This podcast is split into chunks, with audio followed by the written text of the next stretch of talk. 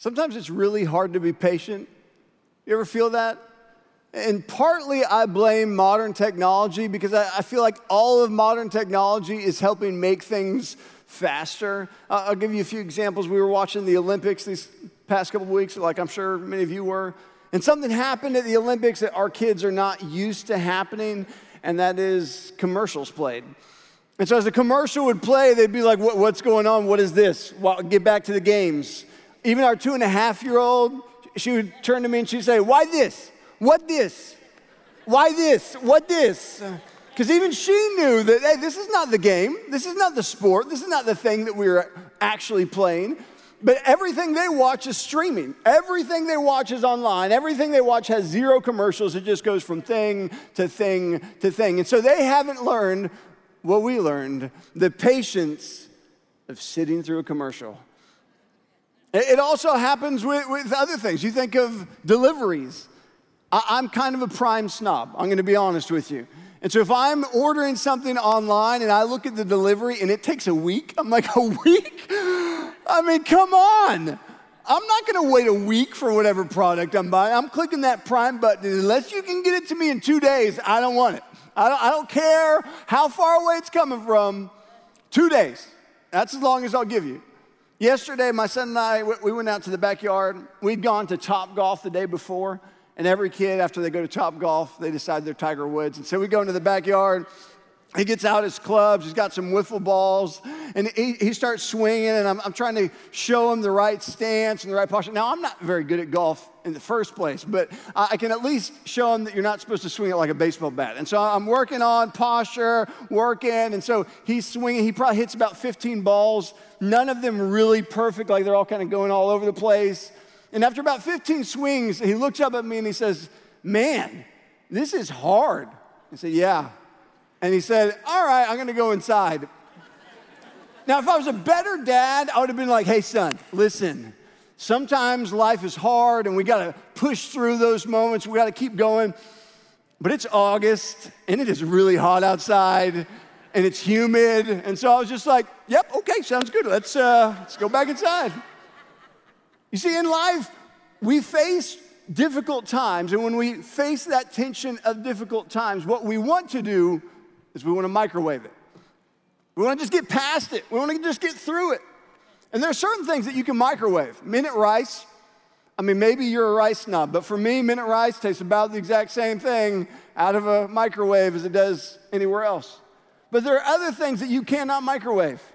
Like, I've never heard of somebody that they're describing their way that they do brisket.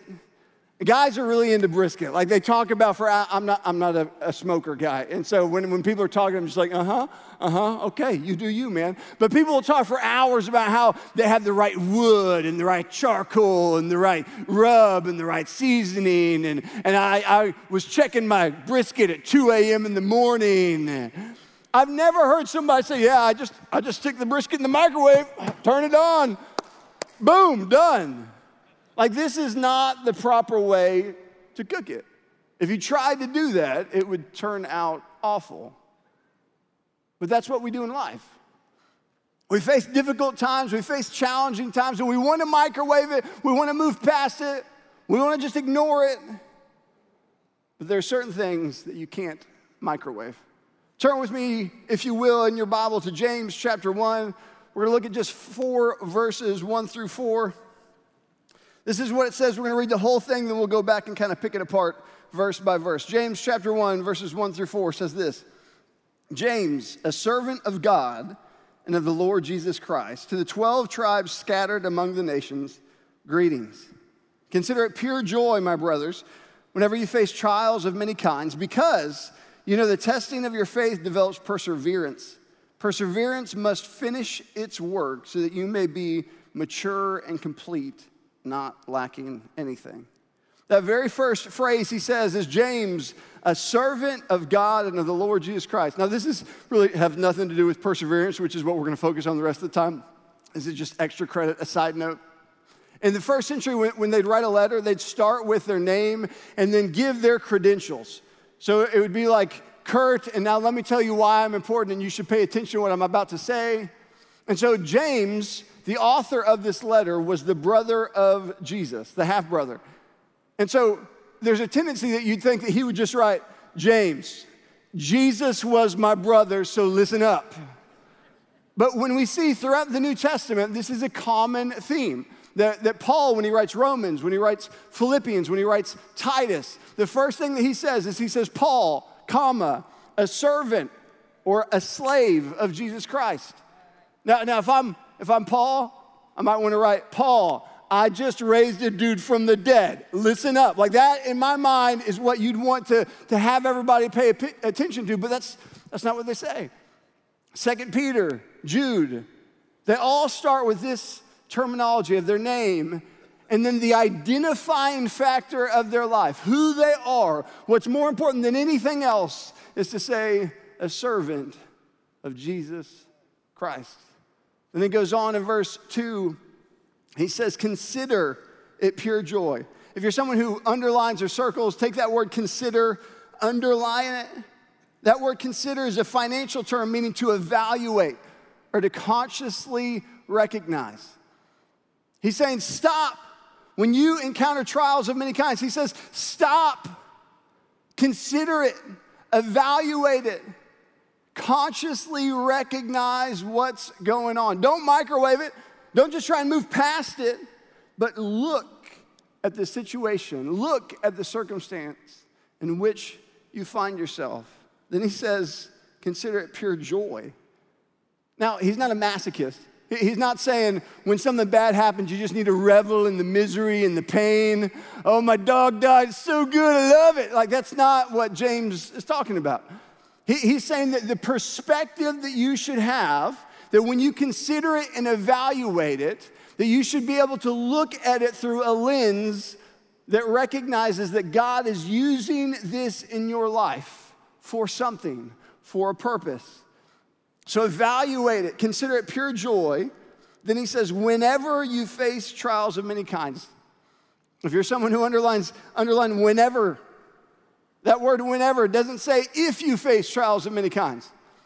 It says whenever you face trials of many kinds. In Greek, there's a lot of different word pictures that they use. And so the, the Greek context here is this picture of to plunge into something, to fall into a trap or to fall into a trip. To, to fall into something that now you're surrounded by it.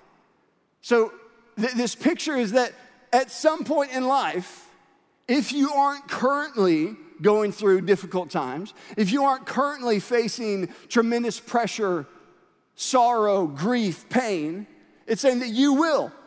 At some point, it won't just be a gradual thing, it'll be this bam moment where all of a sudden you wake up and you find yourself a place that you didn't expect to find yourself.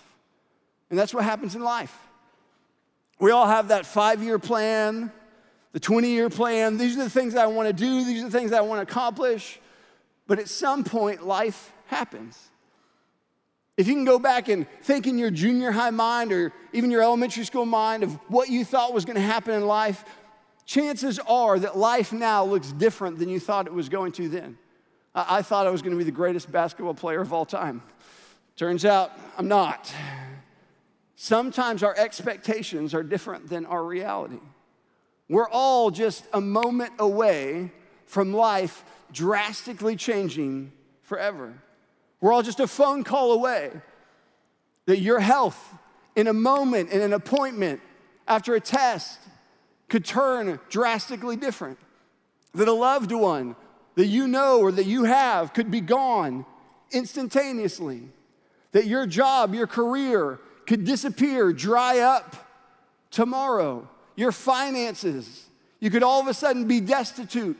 When, when everything looked great one moment, something could happen that just absolutely financially ruins your life. A relationship that you've got, they could walk out the door tomorrow. You end up divorced. You never thought that you find yourself there, and yet you find yourself there. And so when those moments in life happen, what do we do? Not if those moments happen, but when those moments happen, when we're going straight and everything feels great, and then all of a sudden we fall flat on our face, we're surrounded by a circumstance we didn't expect. I would venture to say that the last year and a half There have been a lot of things that have happened to you and I that we didn't anticipate, we didn't expect. And now the question is so what? He says, evaluate, consider it, but consider it joy. And then verse three, it says, because. It's an important word in this whole paragraph. He doesn't say, consider it pure joy, end of story. No, he says, consider it pure joy. And then he explains why our perspective, when we evaluate it the right way, should be that of pure joy. It's because you know that the testing of your faith develops perseverance. Now, faith in the first century, it's trust, like you and I think of faith. We think of putting our faith into something as trusting something. But in a Jewish mind, it's a little bit deeper than that. It was both trust and fidelity, or trust and commitment. It was this relationship. And so he's saying that when we go through those challenging times, we go through those difficult times, that we consider it pure joy because God is using those trials using that sorrow, using that pain in order to help us have more faith, more trust, more fidelity, more commitment. A relationship that goes through challenging times does one of two things. Always. If you're in a marriage or a relationship with somebody and you go through a really challenging time, either that relationship, because of that challenging time, you will move apart from each other, or that that relationship, because of that challenging time, will end up growing deeper together. That that challenge, that obstacle became something that helped solidify that commitment even stronger than it was before. James is saying that that same thing happens with our faith.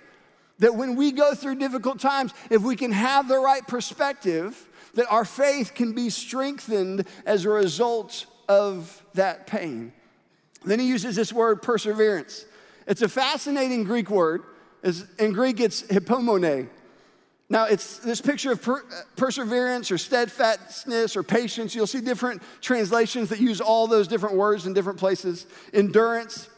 But the actual word, it's two different words. It's hippo and meno, which hippo is underneath and the meno is to stay. So the, the, the picture, the visual here is that you have this heavy burden this heavy weight, this boulder, so to speak, that you're lifting up above your head, you've got it on your back, you're carrying it. And it's saying instead of dropping it and moving out, that you're staying underneath this burden. So, this perseverance, this endurance is that you're carrying this burden, and until instead of trying to microwave it, instead of just trying to get out of it, you're carrying it, you're holding it. You're in it for the long haul. then it says, perseverance must finish its work so that you may be mature and complete, not lacking anything. There's some joy there. Verse 4, that word finish, that it does eventually come to an end. Now, finish does not mean that the pain or sorrow completely goes away. Finished does not mean that whatever struggle, whatever you're facing, that it's just over and done with and it's never there. It's saying that whatever that struggle is, whatever that pain is, you'll come to a place not that it's done and over and never there again, but you grow to where it becomes a part of you and that you can have a healthy understanding and respect of what it is. Grief is very much that way. When we face grief in life, loss of a loved one, loss of something that's really important or valuable to you. In the initial stages, it's just so, so painful. And that grief never completely goes away. It's like this open wound. But at some point in life, through perseverance, you can come to a place, even though you never believe it in the moment, you can come to a place not where that wound is gone, not where the grief is over and done with, but you've learned to live with it. You've learned to keep pressing forward, to keep persevering in spite of that pain. And then it says, so that we may be mature and complete, not lacking anything. Mature and complete, it could be one of two kind of word pictures. One is it could be talking about in the Old Testament when they made a sacrifice. That in order to make a sacrifice to God, that it needed to be mature and complete, meaning that it needed to be a sacrifice that was worthwhile, that, that it's set, there was these certain expectations And so if you were making a sacrifice, you couldn't just take the leftovers, but you had to take the first fruits. And so, if it was a sacrifice that was to the level of excellence required for that sacrifice, it was mature and complete. So, it could be that what he's saying is that when we go through trials, when we go through difficulties, God uses those things in our life in such a way that it helps engage our faith and grow our faith in such a way that it brings us to where we can be these living sacrifices before God, mature and complete. Now, other scholars would say that it's actually a military term. And so the picture is a soldier, a soldier that's gone through the training, a soldier that's gone through the schooling, they have their mind ready.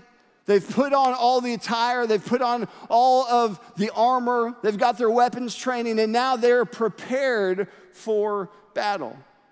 That when we go through difficult times, it prepares us for life and for what's next, but only when we do it the right way. It's interesting how often, when you look at Scripture and the truth of Scripture, there is secular research that comes along that is really making the exact same point. There's a, a great TED talk by a lady named Dr. Lucy Hone, and she talks about three strategies to be resilient. She is a researcher, she's a psychologist, and so she studied people that had gone through pain, through suffering, through hard times. And she found in the research what were those characteristics of someone that was successful, someone that came through it on the other side and thrived in spite of what they had been through. And so she had three different things that she said, okay, these are the three strategies to be resilient based upon all the research that I saw. Number one was that resilient people get that suffering is a part of life. It's exactly what James said. No matter who you are, either you're suffering now or at some point you will suffer. St. Augustine said, God had one son on earth without sin, but never one without suffering. Even Jesus went through tremendous suffering. We all face suffering. Sometimes when we are going through suffering, we have this mindset of no one has ever experienced what I am going through. No one could ever fathom this burden that I'm carrying. And yes, there's some truth to that, that all pain is individual. Your circumstances are unique to you. But deep, deep pain is something that everybody at some point goes through. Pain is a part of life. Number two, resilient people are careful where they focus their attention. See, here's what happens sometimes when we go through difficult times is we start to focus all of our attention on the what could be. That, that you think this last year and a half, that it was so easy to start focusing not on what was right in front of us, but focus on what could happen. What if I go to a place and this happens? And what if then this happens? And you can spend all of your time focused on the worst case scenario of your life, but it doesn't do you any good. It doesn't help fix the problem, it just raises anxiety levels. That's what the textbook understanding of anxiety. When you have anxiety, the part of your brain that's lighting up is the same part of your brain that lights up when you're scared. So if, if you're, it's dark at night and you hear a spooky noise, that part of the brain that lights up because you're scared, you're like, I, I don't know what that is, it's freaking me out. That's the same part of the brain that lights up with anxiety. But the difference is anxiety, there's no real threat in front of you. It's a, it's a mental calculation of thinking about a potential threat. And so your, your body starts to respond in the same way that your body responds when you're scared of something. We can live in this state of fear of what could be, what could be, what could be. But what she's saying, which is echoing what James said is instead of focusing on that, no, no, consider, evaluate, take a step back, look at what's going on, come up with the path that moves forward. And then number three, she says, resilient people ask themselves, is what I'm doing helping or harming me? Uh, think about this. Sometimes you're going through pain, you're going through a difficult time, and what you want to do is just wallow in it. Now, early on, that's especially in grief, that's what's going to happen. You're just trying to get through the next hour and then trying to get through the next day. But at some point, you get to a place where you've got to start to focus on okay, what can I do to help? What can I do to move forward? So, so like, put it in perspective. Think about a, a big breakup. So someone goes through a really big breakup, and one of the natural habits that people go through is that they will start looking at social media of their ex and just focus all their attention on what's going on in their life. And that doesn't help. Like, that doesn't help you move forward. All that does is it really is just bringing back up the pain and back up the pain and back up the pain. And you can spend months, if not years, if not a lifetime, looking back at something you have no control over, you can't change, and you can't fix. Instead, it's about asking that question of what can I do to move forward? What can I do that helps? You see, the tendency that we have, the temptation that we have when things get hard is we want to quit. We want to stop. We hit resistance and we want to just tap out. In 1955, there was a guy named Harland, and Harland was 65 years old, and he encountered tragedy. You see, he owned a restaurant, and his restaurant happened to be right where they were putting a highway. And so they built a highway right on top of his restaurant, and they didn't put an exit to his restaurant. And so at the age of 65, he realized that his life savings, his life's work, his retirement, all gone. He gets his first Social Security check is for about $100, and he realizes, I can't live off of $100. So the only thing he really felt like he had that had any value was a chicken recipe. So he takes his chicken recipe and he comes up with this idea that he was gonna make his chicken. He was gonna go to a restaurant and he was gonna say, Hey, try my chicken. And if you'll sell my chicken, you just give me a small cut of the profits and then we'll have a great exchange. And so he makes his chicken recipe. He goes to the first restaurant. First restaurant, of course, says no. So he goes to the second one, the third one, the fourth one, the fifth one. On the 19th restaurant, after 18 no's, do you know what they said at the 19th restaurant? They said no to. So he kept going. A year later, over 500 rejections. Over 500 restaurants have said, no, we're not interested, get out the door. On the 562nd restaurant, he makes his chicken, he goes in, he has them taste it. Do you know what they say? They say no too. Two years, 1,009 rejections. Now, pause for a second. It just just let's be real.